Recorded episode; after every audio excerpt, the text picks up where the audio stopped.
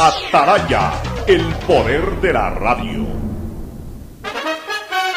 El siguiente es un espacio contratado. Radio Atalaya no se solidariza necesariamente con las opiniones aquí vertidas.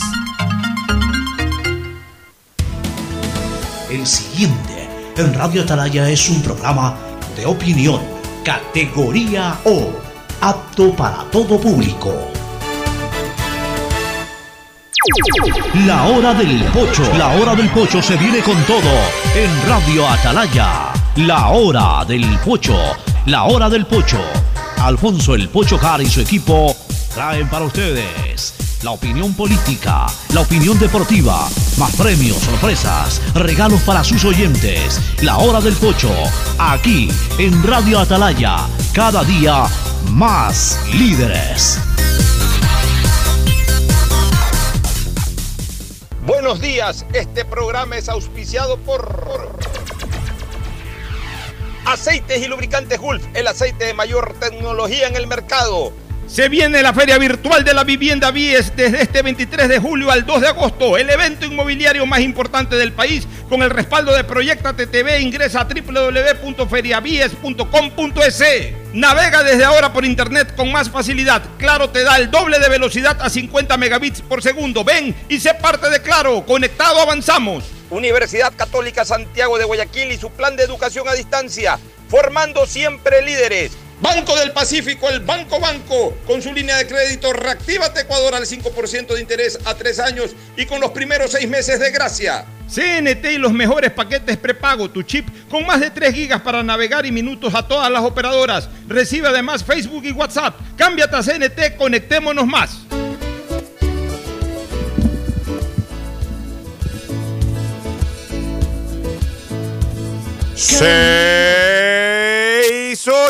680 Sistema de Emisoras Atalaya en su año 76. Atalaya nunca falla y marca la raya del bienestar, del progreso y la libertad. En Guayaquil, Ecuador y el mundo, por eso es una potencia en radio, cada día más líder y un hombre que ha hecho historia, pero que todos los días hace presente y proyecta futuro en el Dial de los Ecuatorianos. Este es su programa matinal La Hora del Pocho del sistema de emisoras Atalaya, que como todos los jueves y todos los días también, se complace en presentar en poquísimos segundos más a su comentarista adjunto, Fernando Edmundo Flores Marín Ferfloma, este, en una fecha importante, pues nos acercamos cada día más al momento sublime de Guayaquil, al momento magno de Guayaquil, la conmemoración de su fecha de fundación, 25 de julio, pero mañana también estaremos recordando, porque no puede eh, pasar desapercibido aquello, eh, la fecha de natalicio de Simón José Antonio Bolívar Palacios y Ponte. Simón José Antonio de la Santísima Trinidad, Bolívar Palacios y Ponte, el libertador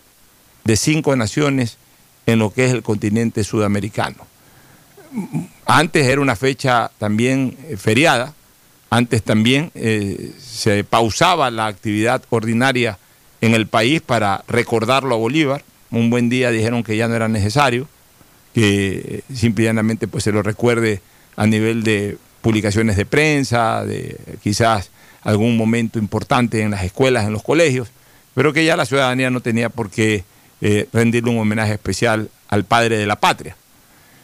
Bueno, ya es cuestión y criterios, tampoco nos vamos a poner bravos por eso, pero yo al menos sí le tengo una simpatía especial a Simón Bolívar, porque fue un hombre que desde la comodidad de su estatus, un hombre con plata, bien vinculado a la realeza, decidió sacrificarlo todo para impulsar la independencia del continente del yugo español. Ojo, un hombre que tenía hambre de libertad, no tenía hambre de alimentación, porque a veces ese, ese hambre de alimentación es lo que genera la rebeldía. Muchos de los soldados que acompañaron a, Bolívar eran personas pobres, personas que venían de estamentos sociales marginados, entonces obviamente también sembraban un poco ese, sentimiento de revancha en contra de la realeza, en contra del yugo español, y por eso entregaron su vida y, se la jugaron todas por lograr la independencia. En el caso de Bolívar no, Bolívar tenía una mansión. Yo, tuve la oportunidad de conocerla a inicios de este, de este milenio, en un viaje que a Caracas, cuando todavía se podía ir a Caracas. Este, y realmente una mansión. Para, hoy es una mansión. Imagínense para esa época, 1783, que fue el año en que nació Bolívar. Una cosa. Eh, Bolívar era un pelucón. Lo que aquí ya se calificó desde hace algunos años atrás este término. Bolívar era un pelucón venezolano de origen español de la realeza. Era un pelucón de, de ese círculo de la realeza. Era, era, visto así, era bien visto, era, era, la, realeza le, le, aperturaba espacios a la familia de Bolívar. Y sin embargo, en este joven nació ese sentimiento de libertad, de que los pueblos se autogobiernen y no estén sometidos al yugo español. Incluso eh, eh, aquello lo acrecentó mucho en su viaje a Europa. Como tenía plata, pues viajaba a Europa y no le gustó la posición de Napoleón, la homologó a la situación que pasaba en América y dijo, bueno, el día en que Napoleón se estaba declarando emperador, Bolívar eh, eh, sí admiraba a Napoleón, pero el día en que, estando él en París con su tutor Simón Rodríguez, observaba el, el empoderamiento absoluto de Napoleón, el declararse emperador, el establecer un imperio, en ese momento Bolívar le prometió a Simón Rodríguez que él iba a regresar a luchar por la independencia de América y lo cumplió. Entonces, yo creo que es un hombre que merece los reconocimientos del caso, por eso mañana vamos a hablar de Bolívar, mañana vamos a hablar mucho de Guayaquil, ya en su momento más cercano a la fiesta, 24 de julio, de momentos inolvidables realmente que tenemos en nuestra memoria. Antes, 24 y 25 de julio eran unas fechas maravillosas. Incluso a mí me gustaban más las fechas de julio que las fechas de octubre, porque en las fechas de julio se empataban estos dos días de feriado y habían un sinnúmero de galas en las calles de Guayaquil, desfiles militares, desfiles estudiantiles. Lo del 9 de octubre era un poco más político. Lo del 9 de octubre sí había también una parada militar por ahí. Se suma también o se sumaba eh, en esa época y ahora también, eh, aparte de lo de Bolívar y lo de la Fundación de Guayaquil, lo del recuerdo de la batalla de Jambelí, entonces también la Marina hacía cosas especiales. Eh, eran unas fiestas inolvidables, cuando todos además vivíamos en Guayaquil, en el centro de Guayaquil, y entonces uno tenía la oportunidad de ir a departamentos de familias amigas que vivían en los edificios de la calle 9 de octubre y, realmente era un espectáculo singular observar todo desde los balcones de los edificios de la calle 9 de octubre. Hoy pocas, pocas son las personas o pocas son las familias que ya habitan en, el centro de Guayaquil. La mayoría son oficinas, entonces cuando, cuando hay feriados pues ni siquiera están abiertas. Eh, el público además se apostaba en las aceras, una cosa realmente espectacular que, la recuerdo con enorme cariño, la añoro, añoro esos momentos que yo no creo que se van a repetir, porque ya ahora, eh, con el pasar de los años, ha cambiado un poco el estilo de celebración, que también es bonito, que también es muy agradable, pero uno siempre recuerda lo que vivió desde niño. Y yo tengo esos recuerdos del 24 y 25 de julio que no se me van de la memoria ni se me irán jamás. Ahora sí, el saludo de Fernando Edmundo Flores Marín Ferfloma al país. Fernando, buenos días. Buenos días con todos, buenos días, Ocho. Y efectivamente esas fiestas de Guayaquil eran, eran distintas. Las actuales siguen siendo muy bonitas, muy lindas, pero eran distintas. Eh, había hasta, me acuerdo, cuadrangulares internacionales de fútbol que se armaban de esencia de equipos normalmente argentinos que venían y, se jugaban en esta fecha torneos. Y bueno, en todo caso, pues igual hay que disfrutar con civismo las fiestas de Guayaquil. Oye, y a propósito, mañana también, mira, lo, que tú acabas de decir me, me, lo trae a la memoria. Mañana se cumplen exactamente 61 años de inauguración del hoy abandonado Estadio Modelo, que en esa época el nombre real es Estadio Guayaquil. Eh, el nombre del sector es el sector Modelo y por eso la gente siempre lo conocía como Estadio Modelo, pero, pero el nombre es Estadio Guayaquil hasta hace 20 años atrás, que, o quizás un poco menos, que decidí, a partir de la muerte de Alberto Spencer, decidieron en homenaje a Alberto ponerle el nombre de Estadio Alberto Spencer Herrera, porque a propósito, Alberto además inauguró ese estadio y fue el autor del primer gol en ese estadio, ¿no? Pero fíjate tú, y aquí tenemos a la entrada... Ahí lo vieron de Peñarol. ¿Perdón? Ahí lo vieron, ahí, ahí, ahí, se entusiasmó Hugo Bañulo, me parece que fue el técnico que finalmente pidió su incorporación. No sé si fue Bañulo o Juanito López, no sé. pero ahí justamente, no, Bañulo, Bañulo era el técnico de Peñarol cuando, cuando lo vio y pidió que lo quería tener de refuerzo en el equipo aurinegro. Eh, aquí a la entrada de la radio, precisamente, eh, tenemos un bonito cuadro de una foto ampliada del libro de Azo Guayas, editado por Ricardo Vasconcelos Rosado, que hace un par de años más o menos obsequié yo a la radio, porque no podía ser de otra manera, una fotografía el día de la inauguración del Estadio Modelo Guayaquil, en el momento en que está dando su discurso de rigor el entonces presidente de Fede Guayas, Volter Paladines Polo, que obviamente también es el fundador de esta radio. ¿no? Eh, ahí se ve al, entonces presidente de la República, Camilo Ponce Enríquez, al gobernador eh, Menéndez Gilbert, eh, se, ve, se ven algunos personajes y personalidades de esa época. Costó mucho hacer ese estadio, hubo mucha iniciativa privada y pública. Eh, recuerdo la famosa, el famoso impuesto a las colas. Eh, con ese dinero se fue recaudando, se fue recaudando y se hizo el estadio. Yo tengo fotografías. Sí, yo tengo fotografías originales. Yo tengo un par de fotografías originales del estadio Modelo Guayaquil ya en la parte final, cuando lo estaban terminando, ya unos cuantos meses antes de su inauguración. Y ese estadio es mi estadio realmente. Yo, ese estadio es parte de mi vida. Ahí fui por primera vez al fútbol Viví muy cerca de ese estadio, a dos cuadras de ese estadio.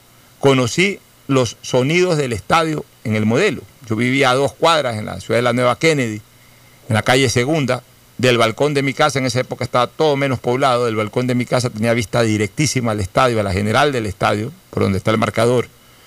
Y obviamente, pues yo muchas veces, eh, cuando no podía ir al estadio, me sentaba en el balcón del departamento donde vivíamos en la Kennedy y, escuchaba el partido por radio y ahí iba identificando los sonidos que me llegaban directo del estadio al balcón de mi casa con lo que narraban en el partido. Entonces, eh, realmente yo soy de esas personas que fuera de un estadio casi que te puedo describir lo que está pasando solo con los ruidos del estadio. Entonces, ese estadio yo vi fútbol desde todos los puntos habidos y por haber. Menos desde las torres de luz que una vez intenté subir y no pude. De ahí lo he visto desde todos los lados, lo he visto desde la general, desde la tribuna, desde los palcos, desde, desde los puestos de transmisión de las cabinas, lo he visto desde el borde del campo, desde la boca del túnel. Hemos jugado contigo, incluso en alguna época compartíamos también partidos de fútbol los sábados ahí en la cancha del Estadio Modelo. Eh, realmente eh, e-, ese estadio es, es parte sustancial y fundamental de mi vida. Y no solamente el estadio modelo, sino todo, eh, toda, toda esa eh, plataforma donde se asienta el estadio, toda esa esplanada, la escuela de fútbol. Eh, la escuela de fútbol después se la arregló y, estaba bonita, no le he ido a ver últimamente. arreglaron, claro, arreglaron, de, la escuela de fútbol arreglaron los graderíos, arreglaron los camerinos, pusieron unos graderíos, le hicieron cancha sintética, ese césped sintético. Pero yo recuerdo la vieja escuela de fútbol, ahí entrenaban los equipos, yo iba a los entrenamientos, ahí se jugaba el campeonato amateur los días sábados, habían unos campeonatos, unos partidos de, las ligas amateur. Y en esa época eh, nosotros... Ahora se juegan los interescolares, se juegan ahí. Bueno, imagínate, bueno, también intercolegiales se jugaban ahí. Yo, yo jugué y dirigí en la escuela de fútbol intercolegiales. Este, pero yo me acuerdo que los días sábados, que no habían, eh, no había la televisión de ahora, eh, apenas Ecuavisa con el programa Mil y un Deportes presentaba la Bundesliga y nada más. Eso era todo el fútbol internacional que había. Y no se pasaban tampoco los partidos del fútbol ecuatoriano en vivo y en directo. Yo recuerdo que a las 4 de la tarde ya no tenía nada que hacer un sábado y si no tenía por ahí la oportunidad de jugar un partido en el barrio, me iba a la escuela de fútbol a ver los partidos de la Liga Amateur. Ahí me quedaba entre 4 y 6 de la tarde hasta que se iba el sol. Me quedaba viendo uno o dos partidos y me entretenía. Y me entretenía muchísimo y disfrutaba mucho. Bueno, es que antes era así. Cuando yo era más pequeño y vivía frente a Soguayas, yo ya lo he contado, a las 3 de la tarde yo ya estaba sentado en la esquina de la calle eh, Hurtado y Avenida del Ejército viendo los partidos de indoor fútbol de la gente del barrio. O sea, antes uno disfrutaba mucho de eso. Antes uno hacía barrio, antes uno salía a la calle, eh, estaba ahí viendo los partidos. Ahora todo es cómodo, todo es comodidad, todo es televisión, todo es liga española, todo es liga italiana. Antes no. Antes salíamos a la calle o a jugar o a disfrutar de los juegos que se, se podían dar en las calles o en, estos pequeños escenarios, Fernando. A propósito, en, esta fecha, Guayaquil, en muchos barrios se cerraban las calles y se organizaban torneos de indoor fútbol. Eh, eh, eran los famosos campeonatos de indoor barriales. Pero, pero además se, se embanderaban, se embanderaban las calles. ¿Tú te acuerdas que ponían las banderitas de Guayaquil, eh, digamos, las colgaban a los, eh, hacían eh, cordones, cordones entre el poste de una acera y el poste de la otra, o entre sitios en que se podían sostener estos cordones, y les ponían las banderitas de Guayaquil, y era un espectáculo muy criollo, muy, muy folclórico, pero lindo. Luego hacían el palo encebado y una serie de competencias, aparte de los partidos de, indoor fútbol que se jugaban y que ocasionaban molestias en el tránsito muchas veces, porque uno iba por una calle y se encontraba con... Yo, yo te quiero decir una cosa, Fernando. Y, es bueno, y, y, este es parte del programa de hoy, recordar ese Guayaquil, esos momentos festivos. Guayaquil con el paso del tiempo, con el paso de nuevas generaciones o con el surgimiento de nuevas generaciones, se acostumbró mucho a que la cosa pública le organice las cosas. Dígase en este caso básicamente el municipio de Guayaquil o cualquier otra entidad pública o de repente por ahí alguna entidad privada que decida hacer algo. Pero ya el guayaquileño en sí en eso se hizo vago. O sea, ya el guayaquileño, eh, ¿qué hay? ¿Qué hay? Ah, hay tal cosa, a ver, voy. Ah, no hay nada, entonces no voy. Antes el guayaquileño vivía la fiesta y ayudaba a organizar la fiesta. Por ejemplo, estos torneos barriales de indoor fútbol o de boli criollo. Yo me acuerdo, yo tenía un vecino que fue candidato a la alcaldía de Guayaquil el año 1979, cuando se restauró la democracia, don el doctor Aquiles Rodríguez que fue candidato por el CFP y que fue el que le quitó el invicto a Sad Bucarán en esa elección. Pues Sad Bucarán ganó prefectura con Guido Chiriboga, ganó presidencia de la República con Jaime Roldós, pero perdió el invicto en la alcaldía de Guayaquil porque ahí le ganó Antonio Hanna justamente al doctor Aquiles Rodríguez. Y yo recuerdo, eh, eh, el vecino Aquiles Rodríguez vivía del lado de atrás, o sea, yo vivía en la calle segunda, él vivía del lado de la calle tercera, pero eh, nuestra casa de alguna manera, la espalda de nuestra casa era la casa del doctor eh, Rodríguez, eh, el doctor eh, que he mencionado. Bueno, Aquiles Rodríguez. El doctor hacía todos los 24 de julio, pues no había un 24 de julio, yo viví en ese sector unos 5 años. Los 5 años, el doctor el 24 llevaba una orquesta y armaba una fiesta allí. Llegaban los vecinos, llegaban sus amigos particulares, este, llegaba gente. Y eran unos fiestones desde las 9 de la noche hasta las 2, 3 de la madrugada, por las fiestas de Guayaquil.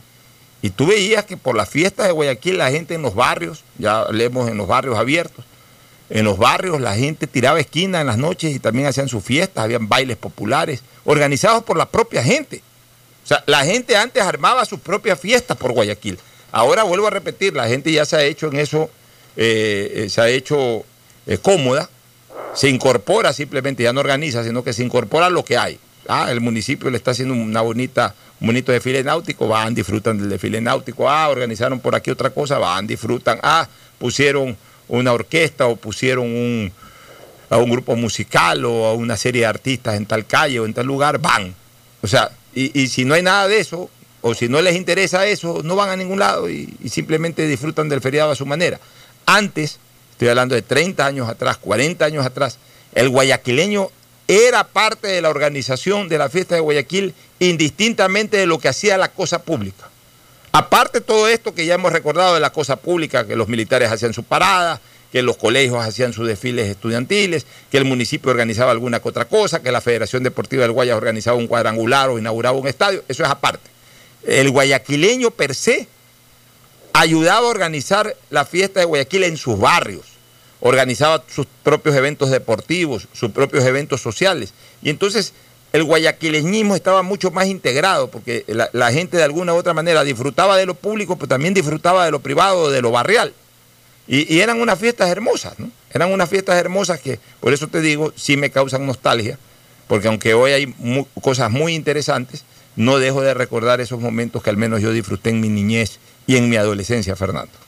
Sí, todos disfrutamos en momento y hay que ser eh, francos y honestos, es decirlo, antes la gente era más sana, no había tan, tanta droga, no había tanta, tanto pillo, tantos delincuentes sueltos, y los barrios se protegían mucho más.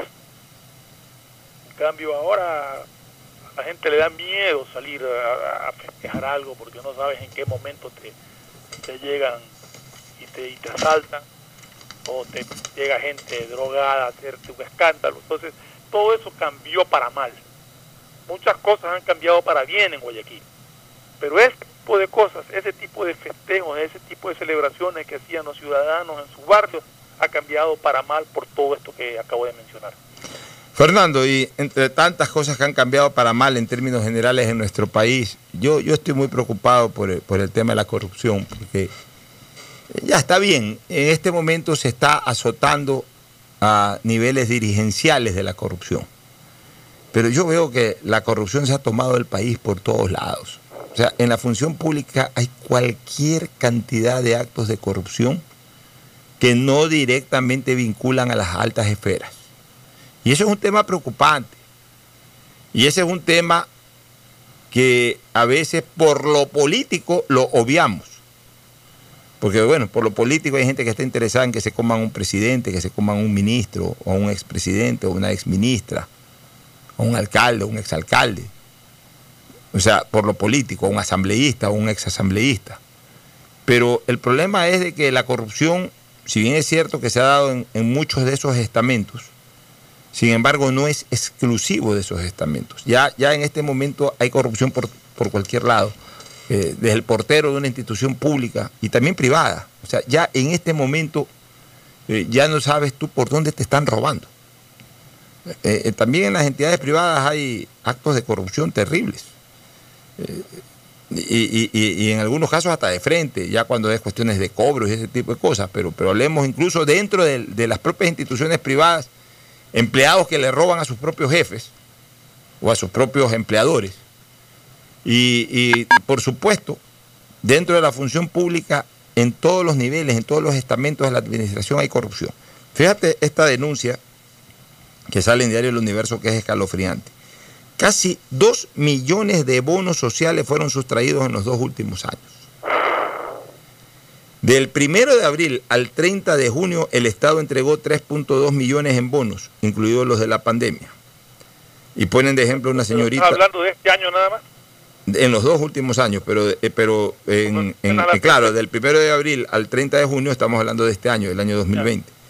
Ahí pone, un pone el ejemplo de una chica, Alejandra, voy a tomar eh, este comentario de lo que publica Diario El Universo Contó que semanas atrás acompañó a un familiar adulto mayor, adulto mayor, a cobrar el bono de desarrollo urbano. Resulta que ya se ha cobrado. Por la cuarentena, explicó, no habían podido retirarlo. Al igual que ella, 1.739 personas han presentado quejas ante el Ministerio de Inclusión Económica y Social sobre cobros ilegales entre enero y junio de este año que suman 185.251 dólares. Es decir, esas asistencias sociales fueron sacadas por falsos beneficiarios, sobre todo de bonos de desarrollo urbano, bonos de desarrollo urbano variable, personas en extrema pobreza, y bonos para personas con algún tipo de capacidad reducida según los registros de la institución. ¿Esto qué quiere decir, Fernando? Que ya no solamente que se le llevaron las medicinas y la plata a los enfermos, ya en esta pandemia se terminaron, que ya era una costumbre que venía dándose desde el año pasado incluso, pero ya hay gente que se le llevó los bonos, es decir, la plata a la gente extremadamente pobre. O sea, ya robarle a un extremadamente pobre, robarle a un discapacitado de verdad, robarle a una persona que si necesita el bono es porque es pobre. O sea, se le llevaron al pobre que necesita el bono, al extremadamente pobre que también recibe un bono y al discapacitado. O sea, ya no hay límites para el lleve. O sea, el objetivo es llevarse la plata. Le robaron al pobre que necesita medicina cuando, cuando todo lo que se robaron en medicina y al pobre que necesitaba hospitalización. Han robado a todos. Oye, hay gente que, escúchame una cosa, hay gente que a la que le aplicaría perfectamente el famoso dicho popular de que son capaces de llevarse el santo y la limosna. O sea, hay gente que si, eh, eh, o sea, por, por suerte, por el vuelto, como dice. Sí, por suerte en las iglesias recogen la limosna gente seria, ahí sí no, no hay ninguna duda, pero yo te aseguro que si eso fuera abierto, hubiera gente que hasta la plata que, que, se da en limosna en las iglesias se las llevarían sin ningún tipo de reparo. O sea, eh, ese es el problema, de que el, el, el, dinero mal habido se ha convertido en un objetivo. Hay una especie de nueva ciencia, la ingeniería del lleve. O sea, es la ingeniería del lleve. O sea, se, se, se crean múltiples formas para llevar y llevar por todos lados. O sea, Mientras se está tapando un hueco por aquí, se abre otro hueco por allá y más adelante un tercer hueco más allá totalmente distinto al hueco 1 y al hueco 2, de otra cosa totalmente distinta, de otra forma. Ese se llevan la plata. indebido, ese pago indebido de, de estos bonos, eso es- hay que investigar a la gente que es el que paga, ¿no? O sea, ahí, ahí, ahí hay una colusión tremenda entre, eh, o decía que no se lo llevaron directamente lo, y falsificaron una firma los mismos que están ahí adentro, ¿no? Es que ese es el problema, Fernando. Que Sí, estas cosas no se, no se hacen solas. haber pagado bonos sin exigir presentación de cédula, nada, o sea, eh, un atraco descarado. Lo que Es que ya por eso te digo, y entonces esto va por todas las instancias, entonces tampoco es cuestión de que el culpable es el ministro. Pues No. también tenemos que pensar una cosa, o sea, ya hay, ya hay cosas. Por ejemplo, en el tema de los hospitales. Ahí sí tenemos que responsabilizar a la cúpula, porque es evidente que tú le entregas la administración de un hospital eh, a, a- a un pillo, entonces el que le entrega la administración del hospital no es el guardián del hospital, ni es ni siquiera un funcionario eh, de nivel medio el que le entrega el hospital, sino que ya para entregar un hospital o lo entrega el ministro, o lo entrega un viceministro, o lo entrega, eh, incluso la orden puede venir de más arriba por una negociación política. Entonces, ok, perfecto. Eh, eso en los hospitales está claro de que es un- una delincuencia de cuello blanco de alto nivel. Pero ya este tipo de actos delincuenciales que tú que, que se ven claramente que ya, ya son de niveles medio para abajo.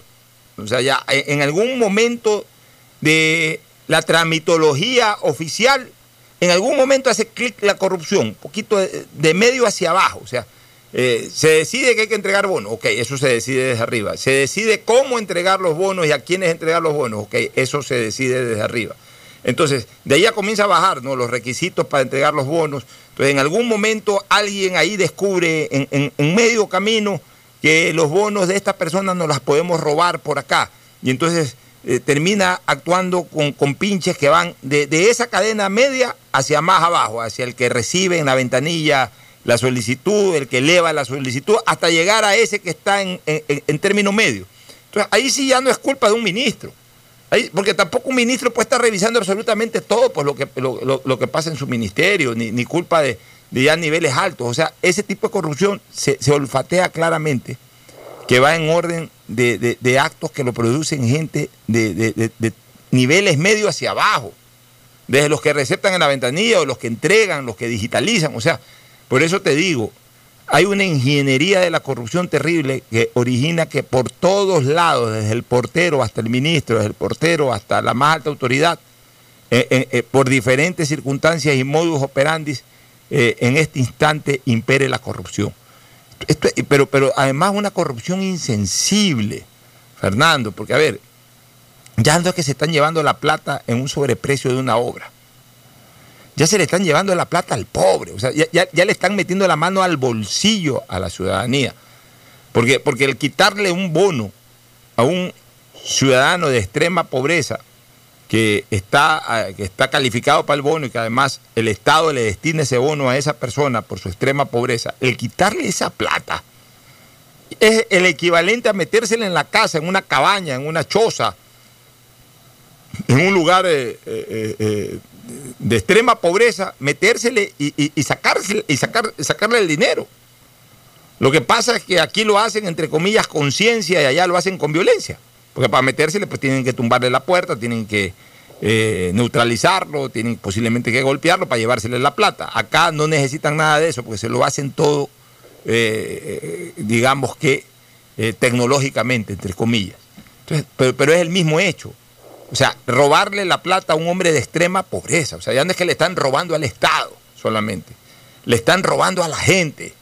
Se la están robando descaradamente. Pero, pero, perdóname un ratito, pero robarle al Estado, como tú dices, es robarle a la gente pobre, porque esa plata es del pueblo, esa plata son impuestos, esa plata es para hacer obras, para trabajar en beneficio del pueblo. O sea, miserables que viven robando. Sí, Fernando, pero, pero a ver, por supuesto que robarle el- que hay- la plata al es Estado como- es robarle la plata a la gente, pero acá ya, acá ya te estoy hablando de que ya, acá ya le estás robando a la billetera de la gente, que es otra cosa. O sea, ya le estás robando la plata, le estás robando los 80 dólares o los 70 dólares que destina el Estado a esa persona de extrema pobreza.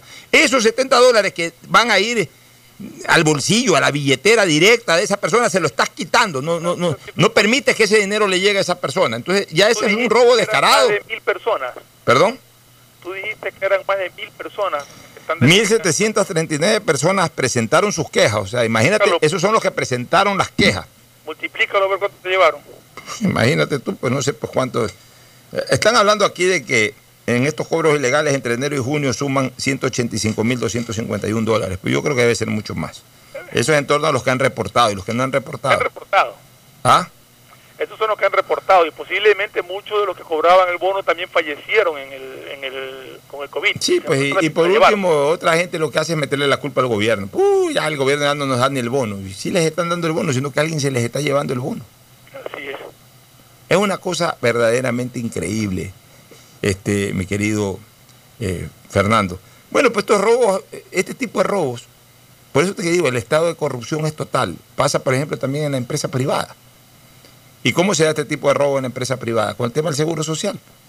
Están los empleados trabajando, viene la empresa, le descuenta el aporte laboral el seguro social y, y luego no lo, no lo transfiere al seguro social, sino que lo usan para otra cosa. ¿Qué están haciendo? Le están robando esa plata.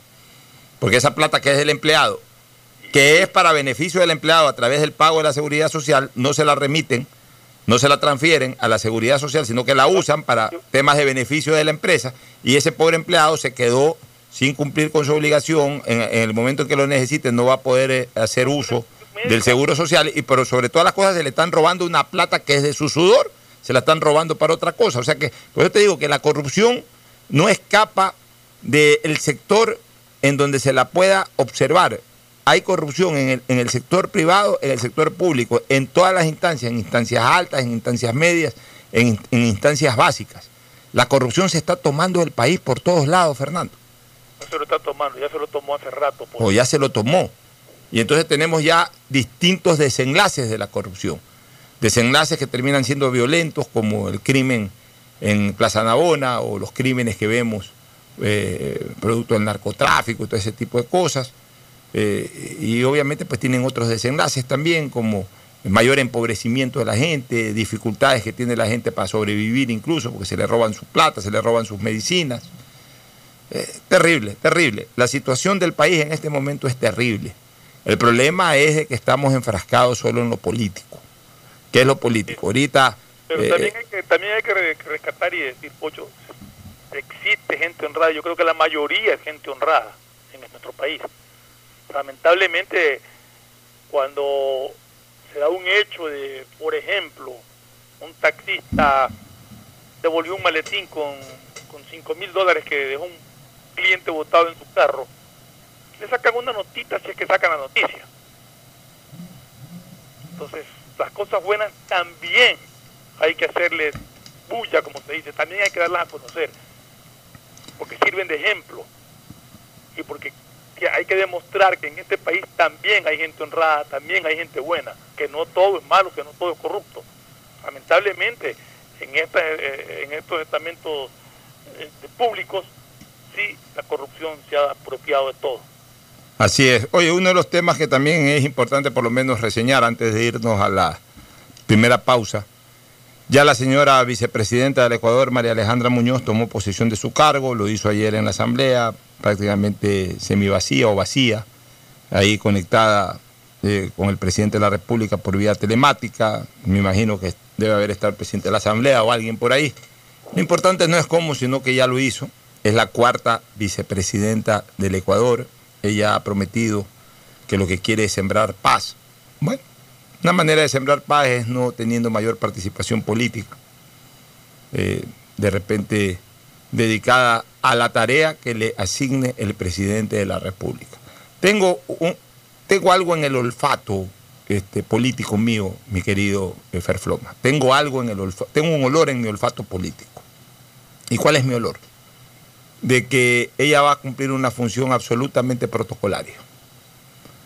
Creo que, eh, habiendo sido la vicepresidencia de la República un eh, talón de Aquiles de alguna manera de este gobierno por, el, por los primeros dos casos, el de Glass y el de, y el de María Alejandra Vicuña, y habiendo sido en el, en el tercer caso, en el de Otto Sones Hosner, un, huracán político por el hecho del perfil que en un momento determinado asumió el vicepresidente. O sea, en todo caso, un espacio muy agitado del, del- gobierno, la vicepresidencia de la República, para cosas malas o para cosas políticas de expectativa. Malas en los dos primeros casos, expectativa el tercero. Creo que el comentario o, o lo que ha dicho la señora vicepresidenta de que quiere sembrar paz va por, va, va por ese camino precisamente de lo que yo estoy olfateando. O sea, estará sentada atendiendo dos o tres cosas, cumpliendo con la norma constitucional de que estará a disposición del presidente para lo que le determine el presidente y creo que el presidente no le va a determinar mayor cosa, sino simplemente que cumpla el con... Cuando envió su terna, ya tenía eh, en su cabeza qué funciones le iba a asignar al vicepresidente. Yo no creo que tenía eso en la cabeza. Déjame terminar la, Ah, claro. la, la idea. Eh, entonces yo creo que en su imaginario estaba que podía ser la señora Romo Así es. y a ella sí le hubiera asignado una serie de responsabilidades fuertes. Creo que a Roldán también, pero yo no sé si a la señora Muñoz en su cabeza haya estado pensado, pensado entregarle re- una serie de responsabilidades o sencillamente cumplir el papel que tú estás diciendo. Tanto es lo que tú dices, Fernando, que yo aquí me atreví a vaticinar, que no es fácil hacer esos vaticinios y sin embargo yo lo hice, de que si la señora Roldán era la vicepresidenta, tanta responsabilidad le iba a dar el presidente de la República que le iba a terminar dando la presidencia. ¿Te acuerdas que lo dije? Sí. O sea, en, en ese nivel de enfoque yo tenía el tema de la cuarta vicepresidencia en el gobierno de Lenín Moreno, de que si es que su ungida era designada hasta el traspaso de poder se lo iba a dar. O sea, no es solamente que le iba a dar responsabilidades importantes, sino la máxima responsabilidad. Ya no lo que le asignaba el presidente, sino la propia presidencia. Pero eh, la, designación de la señora Muñoz para mí es una designación eh, ins- insospechada, no calculada. Eh, ella fue como relleno y terminó siendo la vicepresidenta. Claro, se cuidó el presidente, como no puede ser de otra manera, que aún su candidato, su convidada de piedra, como se suele decir también popularmente, su convidada de piedra, sea una persona de su confianza o de su agrado. Tampoco va a mandar un enemigo. Este, o una enemiga. Pero el hecho de que no haya salido su cachorra, que no haya salido su engreída y haya salido esta persona no programada para él, obviamente le, le genera un beneplácito político, muy político, eh, eh, aplaudirla, darle la bienvenida, estar presente en su posesión, o sea, detalles eh, particulares de un caballero, que sí lo es obviamente el presidente de la República, pero de ahí a elevarla como lo elevó a Otto Sonnenholzner y como pretendía elevarla incluso mucho más a María Paula Romo, elevar a la señora Muñoz a un papel protagónico dentro de su gobierno, yo lo dudo mucho y vas a ver que el tiempo nos va a dar la razón. Ella estará ahí cumpliendo funciones protocolarias, donde no pueda ir el presidente, irá la vicepresidenta, tendrá una muy buena relación con el presidente de la República, será una persona que la- lo acompañe en las reuniones de gabinete, no te digo con eso que, que no le va a dar absolutamente nada, alguna cosa le, la llamará, le dirá, hija querida, ayúdeme con tal cosa, averígüeme esto, o diríjame esto, o póngase un ratito a chequear esto de acá. Algo tiene que hacer. No es enemiga.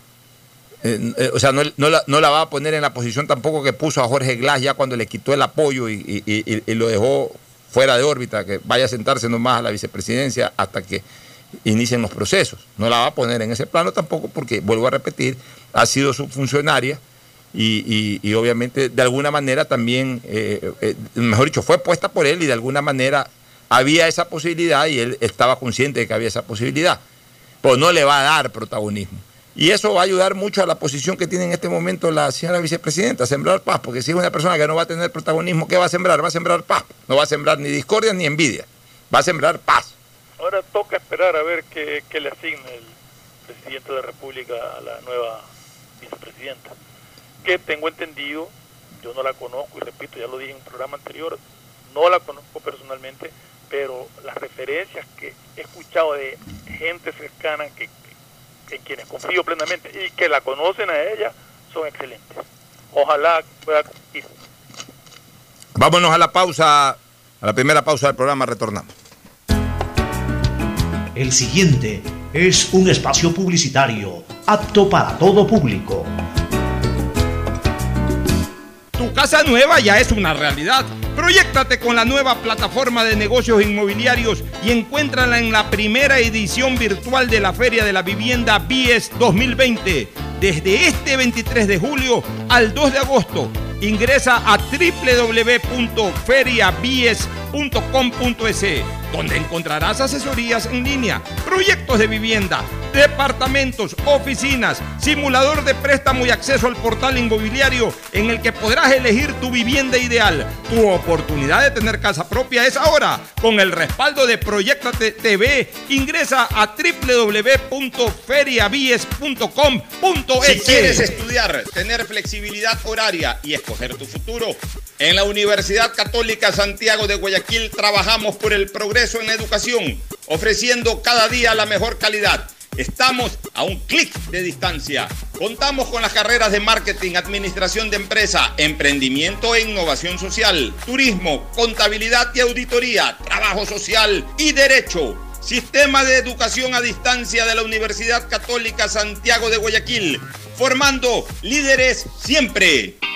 ¿Qué más, mis brosters? Somos Giga y Minuto. Habla bien, esos manes de CNT saben. Pero de Leif. Y con sus paquetes prepago de 1 a 6 dólares, recibes 2 gigas en redes sociales. Y muchos megas adicionales para navegar. Sí cachaste, ¿no? Pero more than you.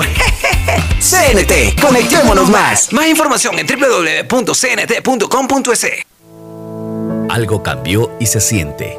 De a poco nos vamos reactivando a pasos cortos pero seguros, sintiendo que podemos volver a una nueva realidad para recibirte con la misma calidez de siempre. El Aeropuerto Internacional José Joaquín de Olmedo abre nuevamente las puertas de Guayaquil, reiniciando las operaciones de los vuelos comerciales con 30% de sus frecuencias habituales y cumpliendo un estricto protocolo de bioseguridad aprobado por el COE Nacional. Autoridad Aeroportuaria, en coordinación con la alcaldía, te recuerdan que a Guayaquil la levantamos juntos.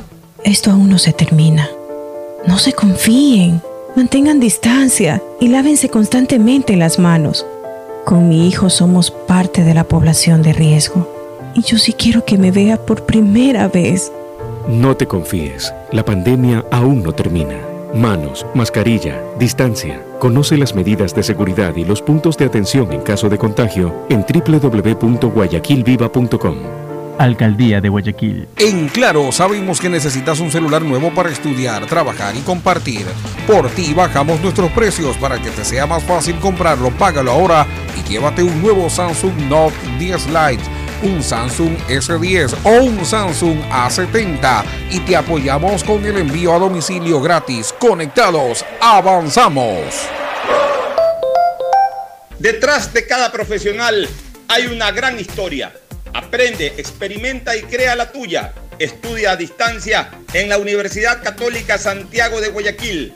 Contamos con las carreras de marketing, administración de empresa, emprendimiento e innovación social, turismo, contabilidad y auditoría, trabajo social y derecho.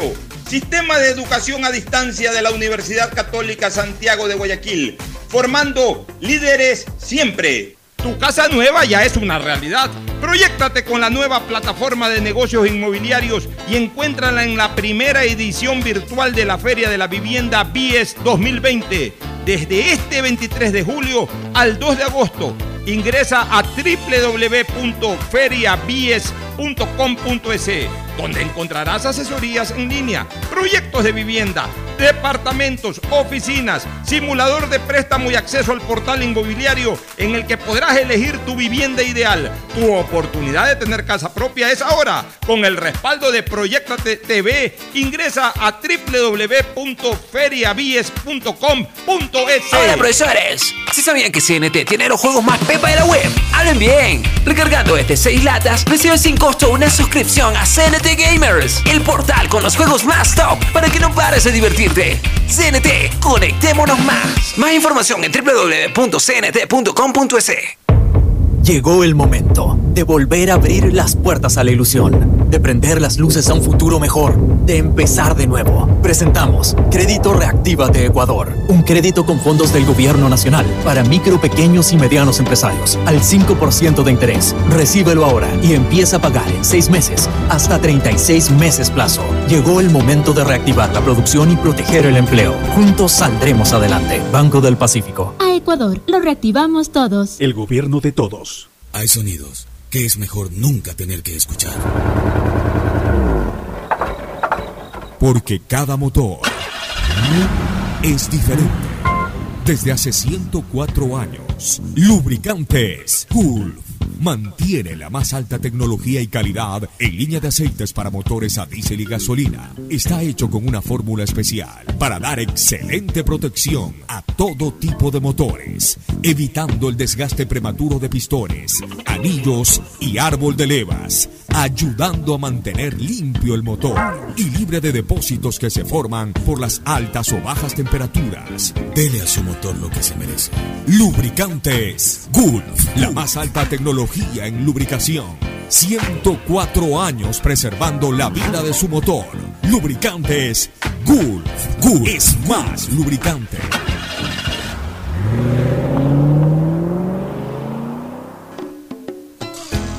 Fin del espacio publicitario. Usted está escuchando un programa de opinión, categoría O, apto para todo público. Fernando Edmundo Flores Marín Ferfloma y amigos oyentes. Oye, Fernando, un tema que me llama la atención, ¿no? Y que me hace hilar, me hace hilar. Tú sabes que para eso estamos finalmente, para eh, leer entre líneas. Eso es lo que transmitimos a nuestros oyentes, ¿no? Por eso somos analistas en estos temas políticos y también jurídicos. Mira, ya notificaron por escrito a las partes del caso Sobornos 2012-2016, como bien titula Diario Expreso, notificación en tiempo récord. ¿Te acuerdas que yo te había dicho que... Claro, ¿te acuerdas que yo te había dicho que, bueno, leían la sentencia el día lunes, pero que calculaban entre 8 y 12 días para la notificación, que es lo que habitualmente... Oye, no te estoy hablando de este proceso, pues, ¿no? que es larguísimo y con 21 vinculados. Tú en un en una audiencia, eh, digamos, un proceso común y corriente, cualquier ciudadano, uno solo, eh, entre que el juez dicta sentencia en, su, en, en la audiencia de juzgamiento, sentencia oral, y que se transmite, eh, o mejor dicho, se transcribe ya en notificación por escrito, siempre hay no menos de 10, 12, 14 días. Pero ahora lo han hecho en 48 horas. Una cosa, una cosa, o sea, están de- es, es derecho de los jueces. Yo lo que creo es que redactaron la sentencia, la tenían en las computadoras, Exactamente. y una vez que la- las leyeron, cumplieron con el procedimiento oral, simplemente mandaron a imprimir lo que ya estaba escrito, pero, pero igual no me deja de llamar la atención y ahí ya viene mi lectura. Es justo lo que te iba a decir, que la sentencia ya tiene que haber estado redactada, la hicieron oral en el momento adecuado y enseguida la imprimieron y la... Ya, pero ahí ya viene mi lectura. Esa rapidez me llama la atención. Yo Y- creo que están preparados, yo creo que está todo preparado también porque saben el afán de ganar tiempo. Entonces, ok, la manera de combatir ese afán de andar ganando tiempo y demorando las cosas es haciendo las cosas rápido. Sí, pero a ver, pero a ver. Entonces, creo que, por- creo que por va. Ya, paso a paso.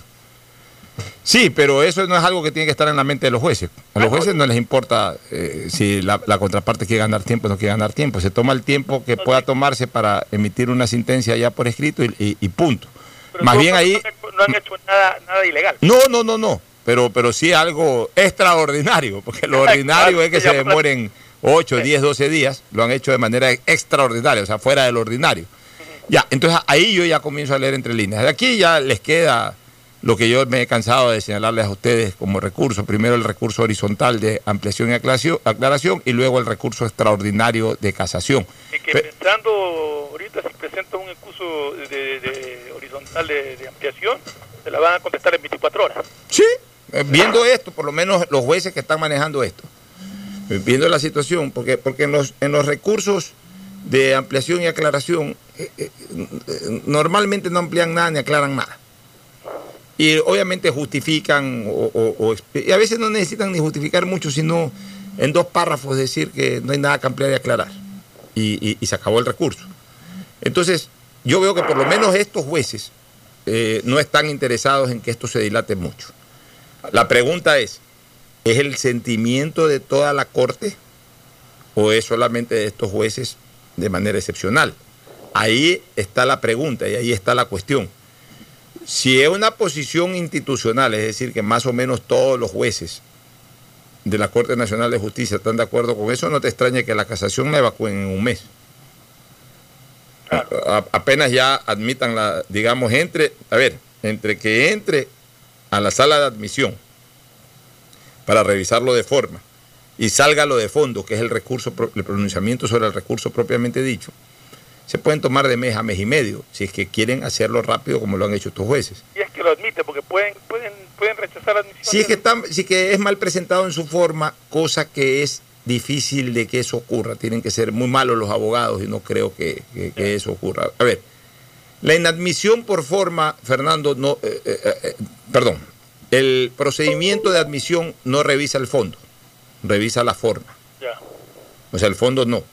O sea, no, no, no se pronuncia sobre el fondo. O sea, no, en, la, en el tema de la admisión no es que a ver si tiene razón o no tiene razón en el fondo de, de- lo que eh, piden en casación. No, sino la forma. Si es que está bajo los esquemas que establece la ley de casación, tiempo de presentación, eh, causales específicas, si es que están presentadas, más allá de que el fondo decide si esas causales existieron o no, sino si están bien, si están bien presentadas, etcétera. Una vez que la forma sea admitida, el tema pasa. Por eso te digo que normalmente no se inadmite, salvo que sea mal presentado. Eh, Creo que lo van a admitir. Y entre que lo admiten, que eso puede tomar eh, una semana pronunciarse. O sea, ¿sabes qué? En el tiempo que se demoren de la admisión, yo voy a olfatear si es que quieren ir rápido o si es que quieren ir lentos. Porque si la admisión, una vez que sea presentada, la disparan en menos de 15 días, quiere decir que quieren ir rápido. Pero si en la admisión, a pesar de que el tiempo de admisión es ese, 15 días, pero si en la admisión igual se demora, pues una cosa es los tiempos de ley, otra cosa es que a veces se exceden los tiempos de ley. Si yo veo que en la admisión se demoran un poco más, entonces ahí yo ya comenzaré a olfatear de que la cosa no va a ir acelerada. Pero por eso te digo, o sea, por lo menos este... este- tiene para presentar el recurso? perdón, eh, ¿Cuánto tiempo tiene para presentar el recurso de, de ampliación? cinco, eh, eh, casación me parece No, que no, son no, no, cinco... ahorita, el recurso horizontal ahorita de No, no, no, no, ya el recurso horizontal apenas se han notificado, ya fueron notificados ayer, tienen tres días. tres días. Sí. Presentan recurso de ampliación, viene la respuesta. Esto van a responder rápido, pues si notificaron rápido van a responder rápido. Y ahí, una vez que ya responden y se agotan las instancias horizontales, viene la presentación del recurso extraordinario de casación, que me parece que son cinco días. Y ahí ya vienen, eh, eh, eh, viene el tiempo que me parece que son 15 para, para admitir, para revisar la admisión, y de ahí ya eh, entra el análisis de fondo del recurso, que es hasta, que es hasta 90 días más, ¿De 90? más, más un día por cada 100 fojas. ¿ah? Ah, ok. Entonces, dependiendo, dependiendo de, de- de la voluntad que tengan los jueces de casación, esto se dilata o esto se acorta. Por lo menos estos de aquí, los de ahora, nos evidenciaron o nos demostraron que ya quieren salir rápido del tema. Por eso voy a estar muy pendiente de olfatear si es una posición institucional o simplemente una posición excepcional de estos jueces de tribunal. Pero que en ningún caso han violado la ley, por si acaso. Nadie puede reclamar de que despacharon tan rápido. Al contrario, la celeridad es un principio del derecho. No, la celeridad es uno de los principios del derecho. O sea, están totalmente aplicados a, a los principios del derecho, que, que en este caso es la celeridad, uno de ellos. Veamos qué pasa, pues, Fernando. Vamos a Este, ver qué pasa. Vamos a ver. eh, Oye, eh, otra cosa que es terrible y que también hoy publican los medios de comunicación, mira, el anticipo de este famoso hospital de Pedernales se repartió en 23 cheques y en dos meses. Los, los bancos atendían en jornada reducidísima y con largas filas, pero la red delictiva que se repartió los recursos del hospital de Pedernales, según investiga la Fiscalía, no tuvo problemas en emitir y cobrar 23 cheques en menos de dos meses. Del 3 de marzo al 9 de abril, en plena pandemia, se distribuyó casi un millón de dólares sin que nada de ese monto fuese a parar a la construcción, por Dios. De hecho, la obra estaba detenida. Con los cheques se pagaban las coimas de acuerdo a la tesis fiscal.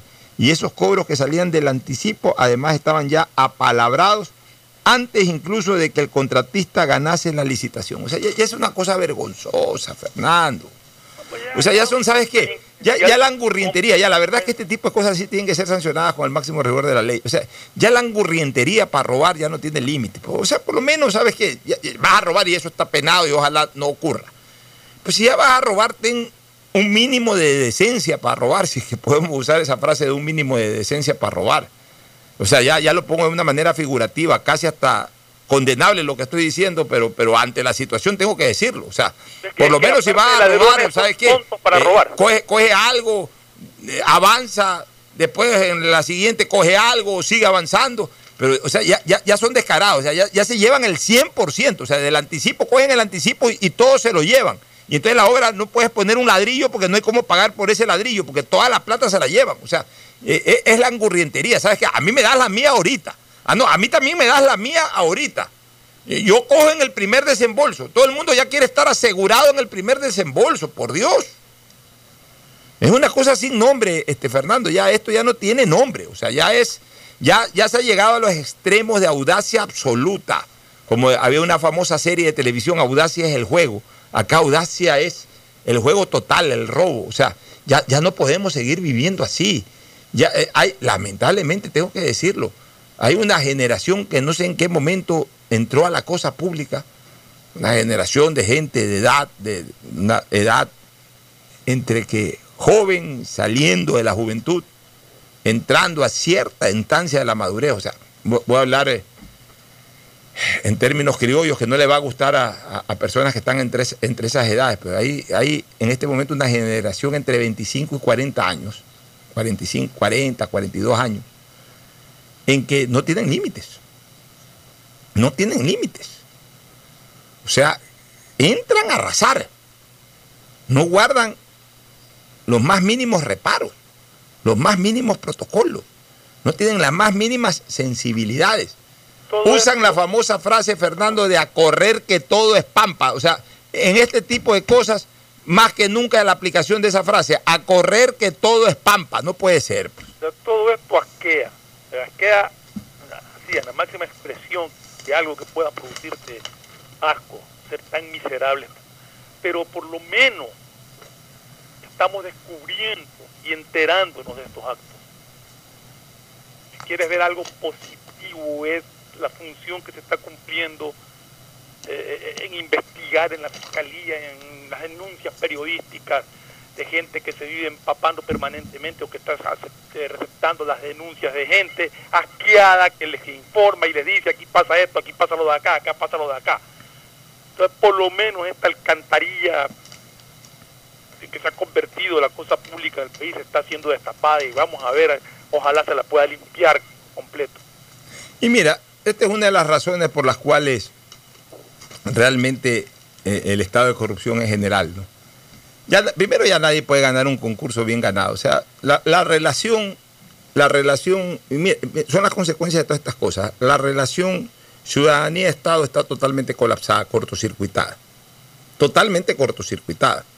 O sea, ya un profesional de bien, eh, un constructor, un empresario de, de medicinas, un empresario de equipos médicos, un empresario o una empresa X, Y o Z que ofrezca tal servicio o que intente vender tal bien al Estado, hoy no lo puede hacer. Todo está cortocircuitado. A ver, Pocho, yo, yo conozco amigos que son empresarios y que te dicen, yo con el Estado no trabajo. Pero es que no es que solamente... prefieren llevar su vida por otro lado y no negociar nada con el Es que, Fernando, es que, a ver, escúchame una cosa, es que no solamente que con el Estado no trabajo, no se puede trabajar con el Estado, porque el Estado está parcelado totalmente. Por todos lados, los dueños del Estado, que son los mandamases de cada una de las entidades del Estado, han cortocircuitado totalmente la participación abierta de la ciudadanía. Esto esto del CERCOP, esto de, de- de- de compras públicas y todo esto terminó siendo, terminó siendo también ya una, un, un- escudo, un blindaje realmente para los actos delincuenciales. Pero, pero aquí ya volvemos a lo, a lo que ya hemos venido diciendo mucho tiempo. Tan corrupto es el que, el que propone la corrupción como el que acepta pagar la corrupción. O sea, ya hay corrupción por los dos lados. Está bien, pero lo que te hablando de gente a la que le proponen y dicen no. Entonces yo con el Estado no trabajo, pero no estoy dispuesto a pagar un centavo de coima. Ya, Fernando, pero yo te digo una cosa. Y, y seamos también un poco más prácticos en esto. Ya no existe eso de que eh, eh, a estas alturas, quizás eso era antes, Fernando. Quizás eso era antes, eh, hace 10 años para atrás. Porque siempre ha habido de repente alguna cosa de esa, pero quizás esto era 10 años para atrás en donde sí participaban dos, tres, cuatro empresas por algún tema. Y por ahí eh, no estaba esto tan amarrado, no estaba esto tan cortocircuitado. Y por ahí alguien le decía, oye, pues si ganas, lánzame ahí un 5%, un 10%. Entonces, era, no, no, yo prefiero no dar nada, a, a- a- incluso no participo, pues no doy nada. Allá, perfecto. Quizás eso era en esos tiempos. En estos tiempos ya ni siquiera eso, Fernando, porque ya todo el mundo llega con, con su equipo. Ya llega amarrado. Ya, ya, ya llega todo amarrado. Ya llega el dueño de un hospital y ya son dos, tres, cuatro, arman 10, 15, 20 empresas para darle la vuelta ahí. pues, so- eh, pero ya todo, ya todo tiene dueño. Ya todo tiene dueño. Entonces, no hay cómo participar. O sea, viene una persona ahí que eh, tiene un- una empresa que compra camas eléctricas para los hospitales, equipos para los hospitales, etc. Pierde el tiempo yéndole a ofrecer un hospital posiblemente los reciban. Hasta más bien les hacen un favor a los corruptos. No, mira, ve, la gente viene, ofrece, atienden a todo el mundo. Los van a atender, porque les conviene atenderlos. No, no es porque los quieran atender, les conviene atenderlos hasta para que, ah, no, oye, yo fui al hospital, me atendieron muy bien. ¿Para qué el gerente, un señor o una señora en toda la extensión de la palabra, me abrió la puerta, me invitó un café, me dijo que qué buenos precios, me dice que tiene mu- tengo muy buenas posibilidades y yo creo que la voy a pegar. Una persona ahí que quiere trabajar tranquilo. Mentira, ya está todo amarrado. Ya esas camas ya, ya están eh, colocadas por acá, ya hay un ganador de eso cinco meses antes de que, de que salgan a concurso, ya hay un ganador, ya saben cuánto se van a ganar. Y no es que, y no es que ese se va a ganar un porcentaje de utilidad y de ese porcentaje de utilidad a lo mejor le lanza un centro a alguien. No, eso lo triplican o cuadriplican porque aquellos que van a recibir el centro tiene que ser un centrazo para cada uno, no un centro, un centrazo. Un centro tipo Fernández, un centro tipo Valdión. Ponerle la pelota en la cabeza para que hagan el gol. Así, de- un centro de esa categoría tiene que ser. No un centrito cualquiera que tiene que ir a buscar la pelota al área. No, no, no. Ya le va a llegar la pelota a la cabeza y una buena pelota. O sea, así estamos en este país. Esto está absolutamente cortocircuitado en todas las entidades y en todas las instituciones públicas, lamentablemente, o en buena parte. Entonces, esto de los hospitales, la verdad que es una vergüenza, porque además miren el modus operandi. O sea, no solamente que se roban la plata, sino el modus operandi. pues, O sea, a ver, hay un terreno ahí, hubo un terremoto, no hay hospital en Pedernales, hay que hacer un hospital en Pedernales, ahí va el primer millón de dólares y se reparten el millón de dólares, o sea, no se reparten 999.500 dólares. Y dejan 500 dólares aunque sea para pagarle un guardia, no, se reparten el millón de dólares, no hay ni, ni siquiera quedan los 500 dólares para pagarle un guardia de ese terreno. O sea, no puede ser, pues. Ya, ya, ya, es, ya es un tema ya de extrema corrupción. O sea, no puede ser que, que este flaco Mendoza y los otros hayan hecho y deshecho eh, de esa manera y, repartiéndose todo el mundo. Y ahí hay denuncias que en la asamblea se han repartido el billete. 8, 10, 12 asambleístas. Ya le la- lancé el centro al de aquí, ya le lancé el centro a la de allá, ya le lancé el otro centro al de más allá. Por Dios santo. O sea, eh, todo el mundo come ahí, oye, comen asambleístas, comen contratistas, come todo el mundo. O sea, por eso es que se va la plata, porque, porque ¿sabes qué? La plata es para todo el mundo. Y todo el mundo quiere ganar bien, pues no es que, puchica, ¿sabes qué? Por último me invitas a un concierto, me invitas al fútbol. Eh, no, no, no, no, todos quieren tener 30, 40, 50, 60 mil dólares en el primer desembolso. Y por supuesto los peces grandes se llevan el 70% de ese desembolso. Y los otros se llevan el 30%. Pero- entre los unos y los otros se llevaron el 100%. No quedó ni para pagar al guardia que cuida el terreno. O sea, no puede ser, pues, Fernando.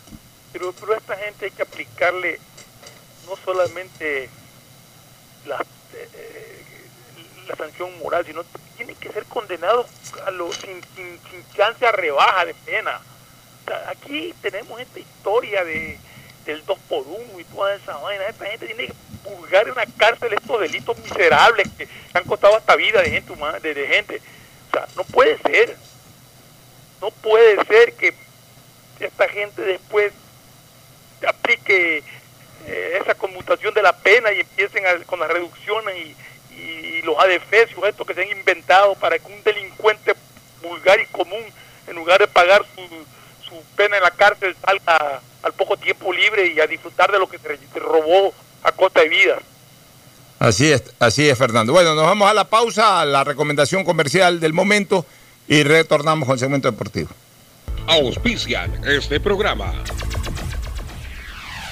Aceites y lubricantes Gulf, el aceite de mayor tecnología en el mercado. Acaricia el motor de tu vehículo para que funcione como un verdadero Fórmula 1 con aceites y lubricantes Gulf. Se viene la Feria Virtual de la Vivienda Vies desde este 23 de julio al 2 de agosto, el evento inmobiliario más importante del país. Arrancamos en Guayaquil para conmemorar su fundación. Reuniremos a los principales promotores y constructores del país. Ingresa a www.feriavies.com.es y recibe asesoría en línea, proyectos de vivienda, departamentos, oficinas. Tendrás a tu disposición un simulador de préstamo. Es tu gran oportunidad de adquirir tu inmueble con el respaldo de Proyectate TV. Ingresa a www.feriasvies.com.es. ¿Quieres estudiar, tener flexibilidad horaria y escoger tu futuro? En la Universidad Católica Santiago de Guayaquil trabajamos para el progreso en educación, ofreciendo cada día la mejor calidad y para ello estamos a un clic de distancia. Escoge la carrera de tu vocación. Puede ser marketing, administración de empresas, emprendimiento e innovación social, turismo, contabilidad y auditoría, trabajo social y también derecho. Consulta en nuestra página web mayor información y esquemas de admisión. Universidad Católica Santiago de Guayaquil, formando siempre líderes. CNT te trae los mejores paquetes prepago de 1 a 6 dólares. Recibe Facebook, WhatsApp y muchas gigas adicionales para que no pares de navegar. CNT, conectémonos más. Llegó el momento de volver a abrir las puertas de tu negocio con el crédito Reactívate Ecuador impulsado por el gobierno nacional al 5% de interés a 36 meses y los primeros 6 meses son de gracia. Solicítalo hoy en el Banco del Pacífico, el Banco Banco del Ecuador. Sabemos que hoy toda tu familia necesita conectarse, trabajar y estudiar al mismo tiempo. Por eso hacemos más fácil que todos naveguen en casa con el doble de velocidad a 50 megabits por segundo. Además, te damos el segundo mes de internet, facilidades de pago para tu laptop nueva y tu licencia Microsoft 365. Ven y sé parte de Claro. Conectado avanzamos. Para más información y condiciones consulta claro.com.es. Estamos en la hora del pocho. En la hora del pocho presentamos Deportes, Deportes. Muy bien, ya estamos en el segmento deportivo con Mauricio Zambrano Izquierdo. Rodó la pelota, Mauricio, al fin. Hubo partido de fútbol en Guayaquil, de formal, profesional, aunque sin puntos en disputa. Fue un partido amistoso, pero que sirvió para que las autoridades del COE nacional y del COE local observen hasta el más mínimo detalle, vea que la aplicación del protocolo es absolutamente válida y que puede excluir todo tipo de riesgo, tanto para los presentes en el escenario como incluso para la gente que está afuera. Así que cuéntanos un poquito, usted estuvo pendiente, me imagino, Por de todo supuesto. esto. ¿Qué tal? ¿Cómo están? Buen día con todos. Así es, como ya lo dijo Puchito, el día de ayer rodó la pelota de una manera, un simulacro para lo que sería el reinicio de- del torneo. Eh, se enfrentó Barcelona frente a Guayaquil City. Ya entraremos eh, a detalles de Cuente- de cuénteme, lo de- que fue el cuénteme el detalle de la formalidad De del tema, o cómo- sea, cómo, cómo cómo inició, llegaron, no, exactamente. cómo llegaron los jugadores con mascarillas, Sí, sin sí, sí. mascarillas. Cuenten- cuéntenos Sí. todo eso. Todo, toda la parte de, de entrada. De, Bien, de este, salud pública, Exactamente. digamos, de, Eh, eh, bioseguridad. sí, al momento de, de- de entrar los jugadores, antes de ingresar tanto a, a la parte del sector de camerinos, eh, se veían a, a enfermeros que tomaban estas pruebas rápidas, se lo hacían a los jugadores, pasabolas estadio? en el estadio. O sea, llegaba el jugador y en las instalaciones de la parte de afuera. Eh, en- Pero ¿y cómo le pueden A hacer? todas las personas que llegaron. Exactamente. Pero ¿y cómo le pueden hacer a los jugadores en ese momento? O sea, los jugadores no pueden llegar ya con el examen, sino que hay que hacerles ahí. A los jugado- eh, es una de las de, de- de la que forma parte del protocolo. Antes de, de iniciar el partido, los jugadores se someterán a estas pruebas. Y, y- y se dan abasto para sacarle pruebas rápidas a 30, 40 personas por equipo. Eh, lo hacen no solamente con, con los jugadores, lo hacen con todas las personas, tanto periodistas. Es que, es que, que me imagino que hay varias personas, debe de haber eh, Claro, cinco, claro. seis personas ¿Te tomando acuerdas? muestras. ¿Te acuerdas, Fernando, al inicio de la pandemia? Aquí hasta se- eh, generamos la polémica de que no había cómo tomar un examen, había que mandarlos a Quito, ¿no? Cómo cambian las cosas. Claro. Este, bueno, y entonces... Eh, la- a periodistas, a Ya, pero los, los, los jugadores llegaban todos con todos con mascarillas y al momento de ingresar también este se les daba se les daba desinfectantes. Algunos llegaron con sus desinfectantes personales eh, no optaban por usar el que les daban sino que ellos eh, mostraban y, y solitos se desinfectaban. Asimismo fue Guayaquil City. Eh, al momento de, de saltar salieron eh, eh, manteniendo sus distancias exactamente. Y de igual manera la foto de la foto que, que saben Pero hacer, ya la cancha sin mascarilla, sin nada. exactamente ya en la cancha ya sin mascarillas Pero el técnico y los suplentes se andaban con mascarilla. el, el técnico no, los suplentes sí, como en Los El técnico no, porque el técnico tiene que gritar indicaciones. imagino. Exactamente. Ya, pero, pero los jugadores se fueron a, a, ¿a dónde? A la parte alta, ¿no? Ya no usaron la Eh, banca de no, suplentes. No, no, se fueron como lo están haciendo en las otras ligas. O sea, a la en tribuna. en las tribunas, exactamente. En la, Y, en y el para bajar tienen una puerta abierta. Claro, exactamente. Tienen ahí una puerta de acceso que va directamente a Camerinos, que es lo que, que hicieron al momento ya de acabar el primer tiempo y... Ya en el momento que bajan, se sacan la mascarilla y calientan. Correcto, ya no hay ese, ese calentamiento previo tampoco. El calentamiento previo de... No, pues se acuerda que antes, mientras el partido se estaba jugando, ya de los primeros 10 o 15 minutos del primer tiempo, los, los Ah, entrenadores mandaban sí, a calentar sí, sí, a la banca. pasaban pero- todo el partido prácticamente Sí, pero calentando. sí lo pueden hacer, sí lo pueden hacer calentando porque eh, así también se ha visto en otras ligas que sí lo han hecho y hasta lo han hecho sin mascarilla. Ya. Pero lo No hacen los creo jugadores que van a entrar al cambio, no lo hace todo el banco. Eh, Ya, antes era No todo el banco. por eso- Antes era todo ah, el no, banco. pues el jugador que va a entrar tiene que calentar, pues, supuesto, no puede entrar frío. Pero, pero digo, eh, no, yo- lo que yo le Es estoy que- preguntando es que antes Es que no hubo se, eso. se estilaba a calentar eh, buena parte del partido y entonces Claro, ya, a los 35 minutos del del ya antes, a los, a los 10, 15 minutos ya están calentando, entonces el técnico necesita un jugador, simplemente lo llama Es y ya que está no caliente. hubo eso porque ambos técnicos hicieron un cambio total del equipo, rotaron todo el equipo. En Perdón ese que lo interrumpa, Sí. Mauricio. Hasta en eso cambió la cosa, Fernando, ¿no? Uno de los atractivos cuando yo era chico, cuando iba al estadio modelo, uno de los atractivos en el entretiempo era que las bancas se, se cogían, cada, cada banca cogía un arco, ¿te acuerdas? Entonces le, le- le tiraban pelotazos al, al arquero, ¿no? Entonces eran cinco suplentes habitualmente. Entonces, entraba el arquero, que era suplente, obviamente, el arquero suplente, y los cuatro, los cuatro para el cambio. Cuatro o cinco más, cinco o seis suplentes habían, entra- entraban ahí, entonces pateaban al arco, tiros al arco, pac, pac, pac. Ya uno sabía cuando iba a haber un cambio es porque uno de esos suplentes iba al camerino. Ah, no, si no, entraba a la ahí, cancha, a ver, va a entrar fulano en el segundo tiempo. Y dicho y hecho, entraba fulano en el segundo para tiempo. escuchar la charla. Pero ya uno, uno se entretenía viendo ahí en, en- en la cancha a los suplentes pateando al arco, ¿no? Pateando al arco. Ahora, pero no calentaban. Es más, no solamente que no calentaban, usted no vivió esa época, Mauricio. En los años 70 había una cárcel. Una cárcel para los suplentes. Era una cárcel. Era subiendo arriba de la boca del túnel, había una jaula. Que era una jaula, no era, era una jaula, era una cerca eh, tipo jaula. Ahí entraban. El, estaba el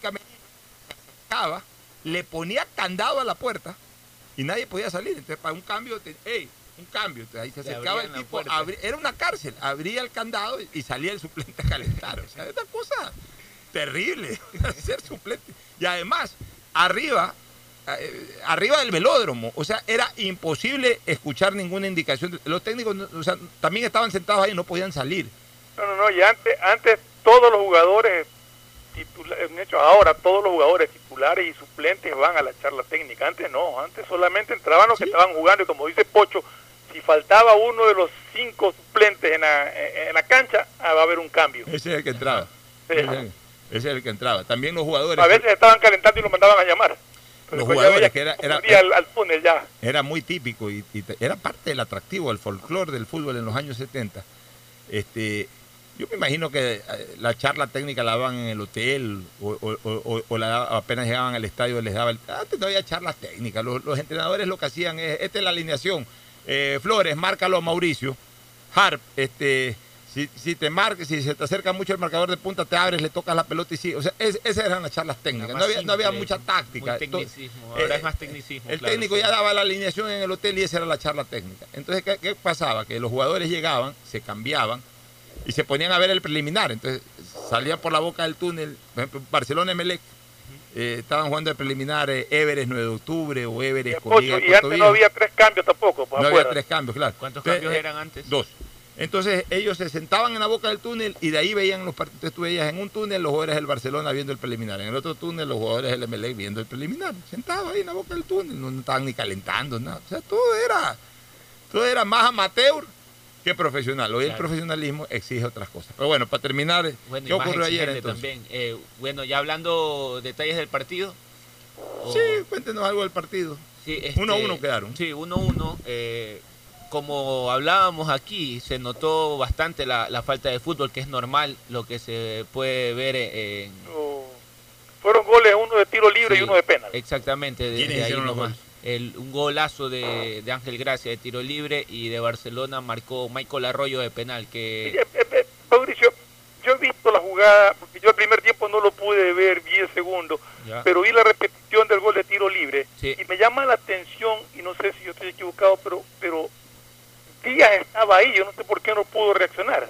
¿O me Ajá, sí, sí, sí, correcto. Díaz como que intuyó que el tiro pudo ir ahí, incluso se para ahí del, del- del lado de, de, de lo que es este del poste. Que, poste contrario al ¿Quién era el arquero. arquero de Barcelona? Burray. Ya está tapando. pero sí, no reaccionó. Ajá, exactamente, eso mismo se habla. Pero a eh, Gracia- parecía de post cuarentena que se quedó ahí. Pero a Burray, a Burray, ¿cómo es? A Gracia yo lo he visto en otros partidos, no con, creo que cuando jugaban el oro, todo. Sí, sí, hacer él siempre de ha hecho libre. goles No, de tiro muy bien. Sí, tiene muy buena pegada. En Patea muy Aucas bien. también jugó. Lo que me llamó la atención que Díaz fue a, a- a cubrir ese Él puesto intuyó el tiro, donde el iba la pelota, pero no reaccionó. Sí, sí, él intuyó el tiro, sabía como que le podía pegar ahí y ambos se quedó parado. eh, Burray se confió de Díaz y Confió creo Díaz. que Díaz se confió de Burray y fue un gol. eh, Por lo menos, por lo menos ya estos dos equipos jugaron, pues imagínense Sí, los sí. que no han jugado y sobre todo de aquellas ciudades en donde Ahora, creo que no pueden ni Te digo una cosa, Pocho, de lo que yo alcancé a ver, de lo que yo alcancé a ver, creo que el desenvolvimiento fue mejor de lo que pensaba. No sé qué piensas tú, Mauricio. Sí, pero mire que, que, o sea, en cuanto a jugadas, en jugadores eh, más individualistas, eh, No, no, pero, resaltaron no, para pero mí. estoy, estoy hablando de, de la respuesta física, básicamente. Ah, no, no, no, no. Físicamente los jugadores sí, sí, sí se los notó muy bien en, en la parte física. De ahí, por ejemplo, lo que yo me refiero es que sí se notó un, eh, eh, este, esta, es lo que se pedía antes, que los de jugadores, se- exactamente, que los jugadores se juntan y pueden hacer eh, trabajos tácticos, posición de Eh, eso pelota. Eso sí. es lo que sí se no, notó. me refería a la respuesta física. No, ¿lo no, en bien? eso sí los vi bien. En eso los jugadores los vi bien. Incluso hicieron esta eh, esta pausa que hacen también en Europa de, de los 30 minutos para que los jugadores se puedan refrescar y a la vez los, los O técnicos sea, tienen ensayaron todo. posibilidad de, de hacer Eh. ¿Se, se acuerda rápidamente las alineaciones de ambos equipos? Sí, eh, Fueron cuatro equipos, dos por cada uno. Fueron cuatro equipos. Pero por lo menos de los abridores. Eh, Barcelona con Burray, eh, estuvo por derecha Byron Castillo, que fue uno de los Se que lesionó, Se lesionó, Ajá, tiene y un uno de los que de los que jugó todo el partido casi. Jugó eh, de central estuvo Vallecilla junto con Aymar y por izquierda el chico Rivera, que la verdad que el chico Rivera le, le hace falta mucho, mucho fútbol. Bueno. Eh, fue uno de los puntos más bajos que, que yo vi en Barcelona. Incluso por, por él pasaban bastante... eh, Medio campo. eh, la pelota. De medio campo estuvo en el primer tiempo Bruno Piñatares junto con Giancarlos Montaños. Por derecha estuvo Alex Bolaños, me parece que este es familiar de, de- de Miller y de Alex. Eh, buen jugador, se notó, se notó muy bien a, a Alex Bolaños, jugador encarador, joven. Él es el que viene, me parece que ¿Cómo viene Alex de Bolaños? Chile. No, Sí. pues no es Alex Bolaño. Sí, sí, sí. Alex Bolaño Es que- sobrino, creo, de ellos. De los, Pues de no se los llama Alex. Bolaños.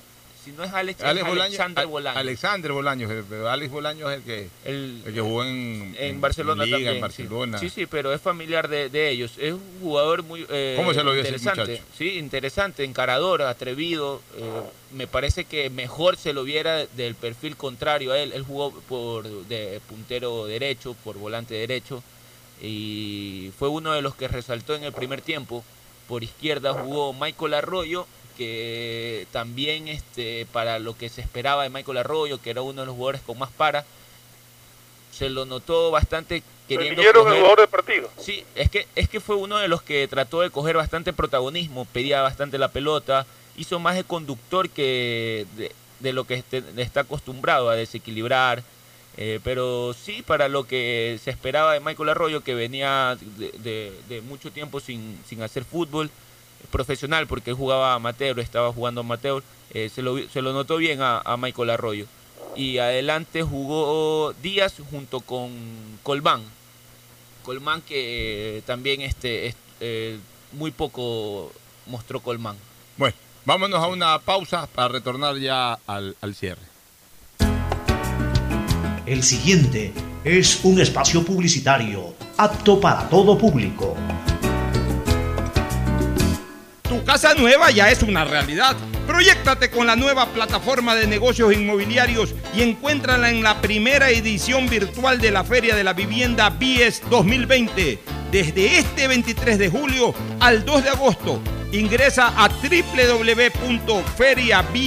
www.feriabies.com.es donde encontrarás asesorías en línea, proyectos de vivienda, departamentos, oficinas, simulador de préstamo y acceso al portal inmobiliario en el que podrás elegir tu vivienda ideal. Tu oportunidad de tener casa propia es ahora. Con el respaldo de Proyectate TV, ingresa a www.feriabies.com.es. Si quieres estudiar, tener flexibilidad horaria y escoger tu futuro, en la Universidad Católica Santiago de Guayaquil trabajamos por el progreso en la educación, ofreciendo cada día la mejor calidad. Estamos a un clic de distancia. Contamos con las carreras de marketing, administración de empresa, emprendimiento e innovación social, turismo, contabilidad y auditoría, trabajo social y derecho. Sistema de Educación a Distancia de la Universidad Católica Santiago de Guayaquil, formando líderes siempre. ¿Qué más, mis brosters? Somos Giga y Minuto. Habla bien, esos manes de CNT saben. Pero de Leif. Y con sus paquetes prepago de 1 a 6 dólares, recibes 2 gigas en redes sociales. Y muchos megas adicionales para navegar. Sí cachaste, ¿no? Pero more than you. CNT, conectémonos más. Más información en www.cnt.com.es. Algo cambió y se siente.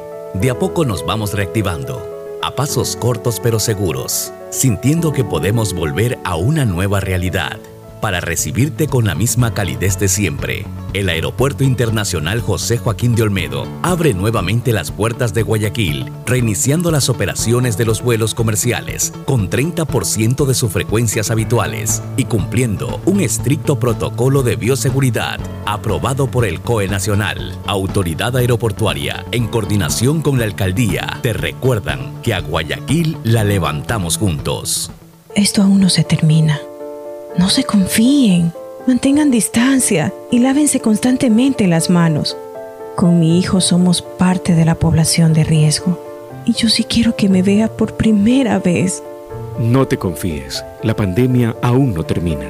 Manos, mascarilla, distancia. Conoce las medidas de seguridad y los puntos de atención en caso de contagio en www.guayaquilviva.com. Alcaldía de Guayaquil. En Claro, sabemos que necesitas un celular nuevo para estudiar, trabajar y compartir.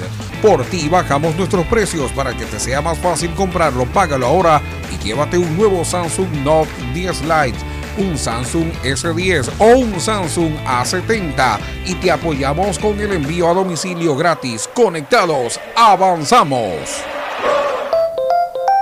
Detrás de cada profesional hay una gran historia. Aprende, experimenta y crea la tuya. Estudia a distancia en la Universidad Católica Santiago de Guayaquil. Contamos con las carreras de marketing, administración de empresa, emprendimiento e innovación social, turismo, contabilidad y auditoría, trabajo social y derecho. Sistema de Educación a Distancia de la Universidad Católica Santiago de Guayaquil, formando líderes siempre. Tu casa nueva ya es una realidad. Proyéctate con la nueva plataforma de negocios inmobiliarios y encuéntrala en la primera edición virtual de la Feria de la Vivienda BIES 2020. Desde este 23 de julio al 2 de agosto. Ingresa a www.feriabies.com.es donde encontrarás asesorías en línea, proyectos de vivienda, departamentos, oficinas, simulador de préstamo y acceso al portal inmobiliario en el que podrás elegir tu vivienda ideal. Tu oportunidad de tener casa propia es ahora. Con el respaldo de Proyectate TV, ingresa a www.feriavies.com.es. Hola profesores, ¿sí sabían que CNT tiene los juegos más de la web? ¡Hablen bien! Recargando este 6 latas, recibes sin costo una suscripción a CNT Gamers, el portal con los juegos más top para que no pares de divertirte. CNT, conectémonos más. Más información en www.cnt.com.es.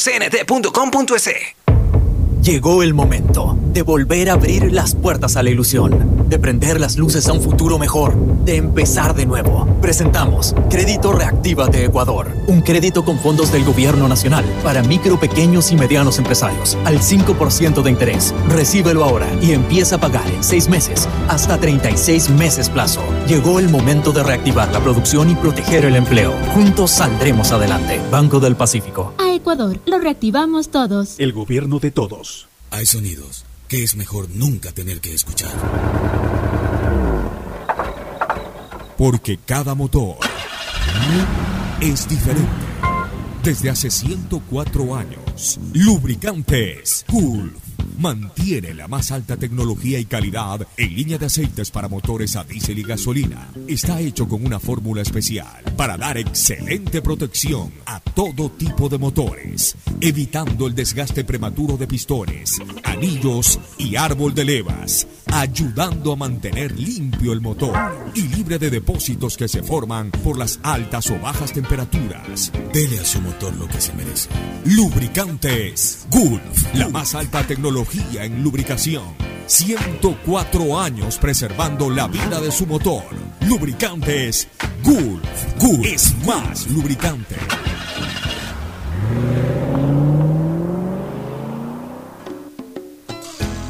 Fin del espacio publicitario. Usted está escuchando un programa de opinión, categoría O, apto para todo público. Bueno, retornamos. Eh, eh, está sonando lo de Fernando Gaibor para Emelec, cosa que me tiene sorprendido, Sí, sí. Mauricio. Cuénteme un poco. Sí, justamente desde ayer eh, se venía hablando esto de- del posible retorno de, de Gaibor a Emelec y un amigo que hasta se graduó conmigo en el colegio, quien sigue bastante a Emelec, Álvaro Riera, él este, dice, hice la consulta a una fuente oficial y sí existe la posibilidad de que Fernando Gaibor vuelva al Club Sport Emelec. Hubo interés y contacto con Independiente para lograr la llegada del futbolista a préstamo.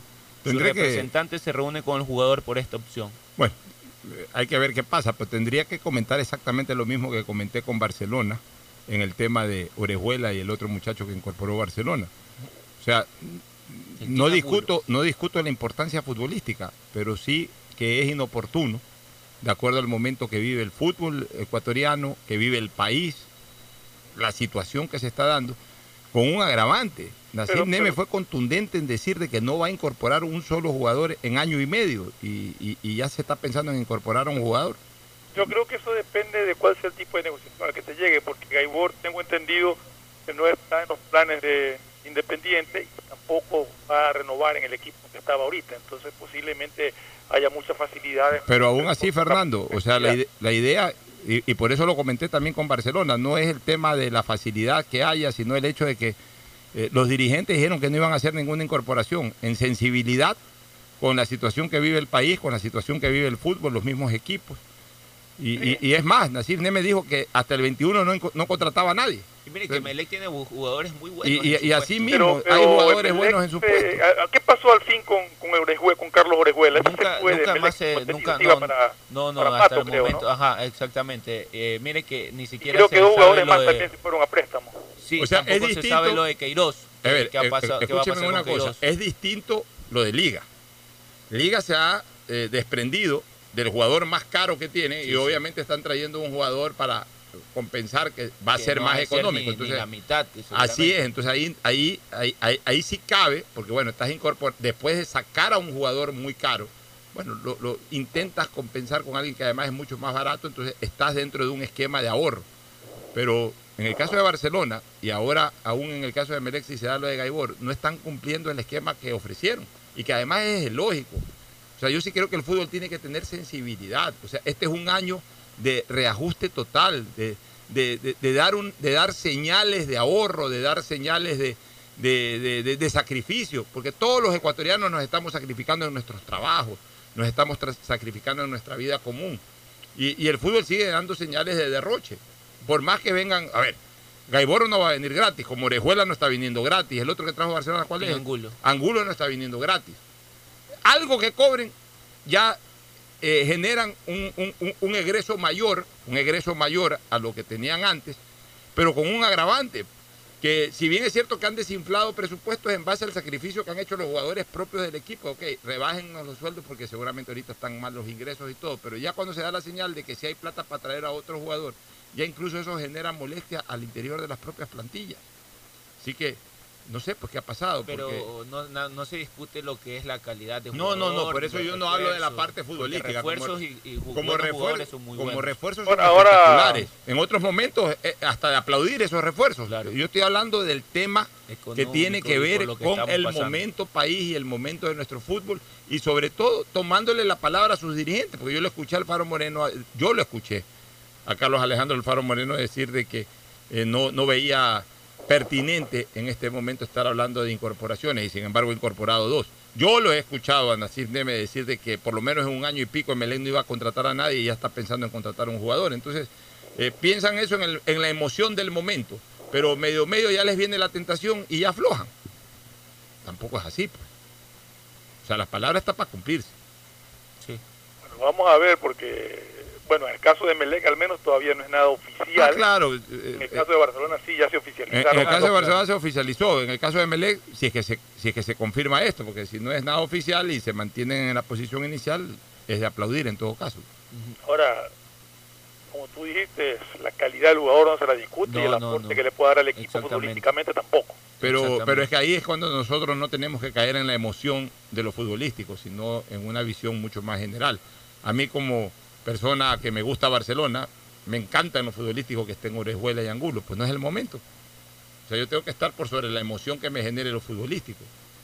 O sea, eh, que, que la institución sea sensible a la situación país. Igual lo digo con Emelec.